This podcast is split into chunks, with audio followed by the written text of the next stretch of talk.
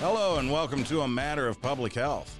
It's the podcasting service of the Kent County Health Department, located in Grand Rapids, Michigan.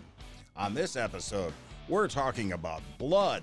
It is an essential part of the nation's healthcare system, and it is currently in short supply across the United States.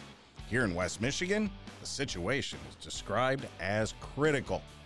On this episode, you'll learn from the experts about the blood supply, how it works, and just how fragile the pipeline is. You'll hear how this extraordinary demand for blood is only partially a result of the COVID 19 pandemic. And most importantly, you will hear how you can help save the lives of people right here in your own community. That's coming up next. Blood is a matter of public health.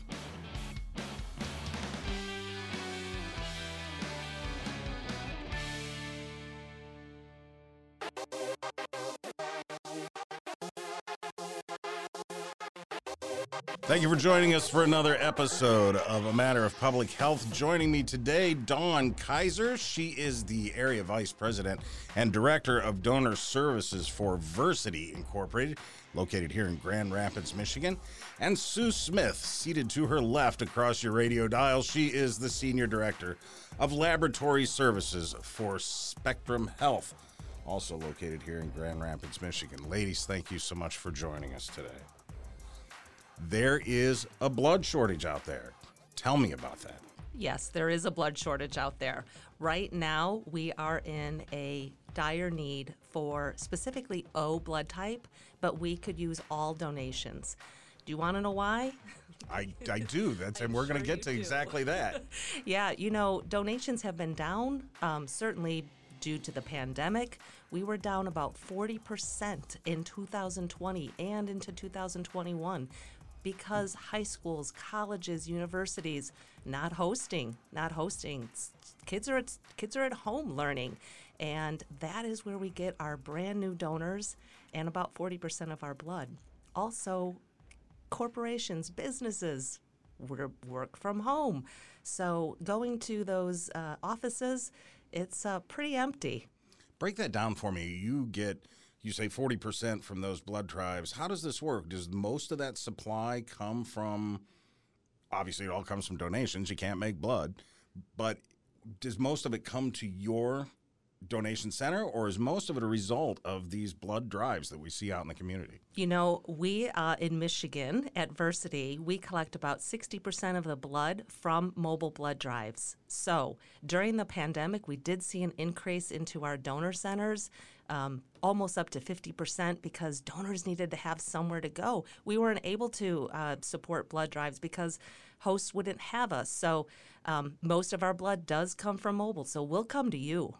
I'm going to go out on a, lo- a limb and assume that just because those donations stopped, the need did not. You can tell me a little bit more about that, Sue. You are right, Steve. The need has not stopped. In fact, we've been very high census in our health system. And during our summer months, we have activity in our community that means more visits to our emergency department, more traumas. And that really reflects in the need for more blood. So, really, COVID aside, you're in a part of the year where typically you might see, you do see a higher need. Significantly, absolutely. The summer months are some of our highest needs. And as Dawn shared, being that our schools are out, we don't have access to the uh, donations that they offered more commonly during the year. You know, I suppose it's something not a lot of people really give a lot of thought to until they're in a need situation. Help me understand how much blood we really go through. How how badly needed is this? Usually, around one in seven people that comes and visits our health systems that's admitted will use blood. So it's pretty significant need. And we really truly don't know what to expect. When we come in for a surgery, we don't count on needing blood, but many times we may. So it's uh, it's pretty common. One in seven. Is that need aside from the normal summer, is it rising? Did people defer surgeries during the COVID pandemic? Did they make their own decision to put some of these things off maybe and maybe some of that is part of the catch up here? We believe that people made choices, obviously, if it was an elective surgery or something they could hold off, that during the pandemic, it was a natural choice to decide to wait. And so we are seeing a very busy surgery schedule. We really didn't defer much at Spectrum. We were still providing those necessary surgeries, but we think that the community did hold off. All right, very good. I had the chance to sit down earlier and talk with uh, Adam London. Dr. Adam London is the administrative health officer here at the Kent County Health Department. And I wanted to get his perspective of how we look at blood from a public health lens. And I'm going to play a little bit of what he had to say here. Tell me, from a public health perspective, how important is it that we have access to a reliable supply of blood? Well, it's critically important. And what we understand is that of every seven people who are hospitalized, one of them is going to need uh, blood transfusion and blood support. And right now, our community and communities across the country are critically low in their blood reserves. And so we do need people to step up to the challenge now, and we need people from across the spectrum of, uh, of demographics to step up. We need to have uh, blood from uh, from a variety of, of people throughout the community to make this happen. The pandemic is certainly one of the reasons that this blood supply is so short. So, in a post pandemic world, how should I feel about my safety level when I go to, to, to donate blood? Or if I'm an organization, uh, a company who wants to have somebody come in and, and do a blood drive? Well, I'd feel confident. Uh, blood donation sites are a very low risk place uh, in terms of COVID. I'm not aware of there being any outbreaks that have been associated with a blood draw event. And the majority of the blood that we have in our blood supply comes from the sort of community events that are hosted at churches and schools and places of work. We really need those places to step up and to allow uh, Versiti and other blood banks to, to come in and to do their critically important work. That's where it happens in the community one of the interesting things that Dr. London said in there that, that caught my ear anyway was about the need for blood to come from a diverse group of people. I had always thought there were only certain types of blood and that's how it went, but there's there's uh, there's other components to this that certainly I hadn't considered.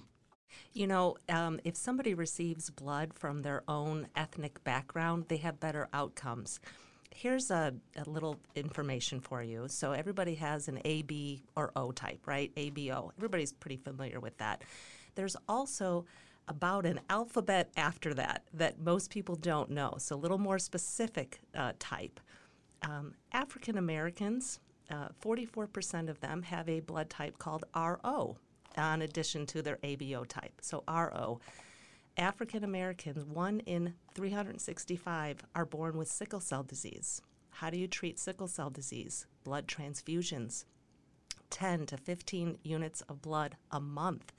So if you're receiving all of that blood, and over a period of time, you're going to start needing something closer to your type. So you'll probably, if you have that RO type, you will need that RO donation. So that's why we're asking communities of color to come out roll up their sleeves and get back to to their communities. I suppose that leads us right into how can I help? yeah, you can help. Okay. Um, take your sleeve, uh, roll it up, and let me get. you gonna do this right here, right now? You know, I, I, whatever it takes, I'm willing. Um, actually, you, there's a couple of ways. So the first way, if you're just interested, you know what? How do I sign up to donate blood today? I can just go to versiti.org, V E R S I T I.org. In the top right hand corner, there's a red square button that says Donate Now. Click and put in your demographics. Actually, just put in how far do you want to travel? I want to travel five miles and I'm in Cascade and then all of the area blood um, blood donation. So the mobile drives will come up. Choose the one that's most convenient for you. Make that appointment. Show up. Drink a lot of fluid. Eat a full meal, and roll up your sleeve. It'll only take about an hour. Very good. Sue, tell me what happens if people don't come out and start donating blood. Well, we struggle with being able to support the many needs and services that are offered through the hospital. Our oncology services, our surgery are impacted if we have to limit some of the components that are made from blood or limit the availability to serve those patients. So it really impacts our ability to provide care to our community. Thank you so much. Anything that I'm missing, anything you would want to add that the people out there should know? Yeah, I want you to know that it's safe. Just as the doctor said, it is safe to donate blood. We are still following safety precautions, and we'll we'll likely keep those up um, forever. Um, cleaning in between donors. Um, we are still temp checking. Where our staff are in masks. We're asking donors if they have not been vaccinated to wear masks.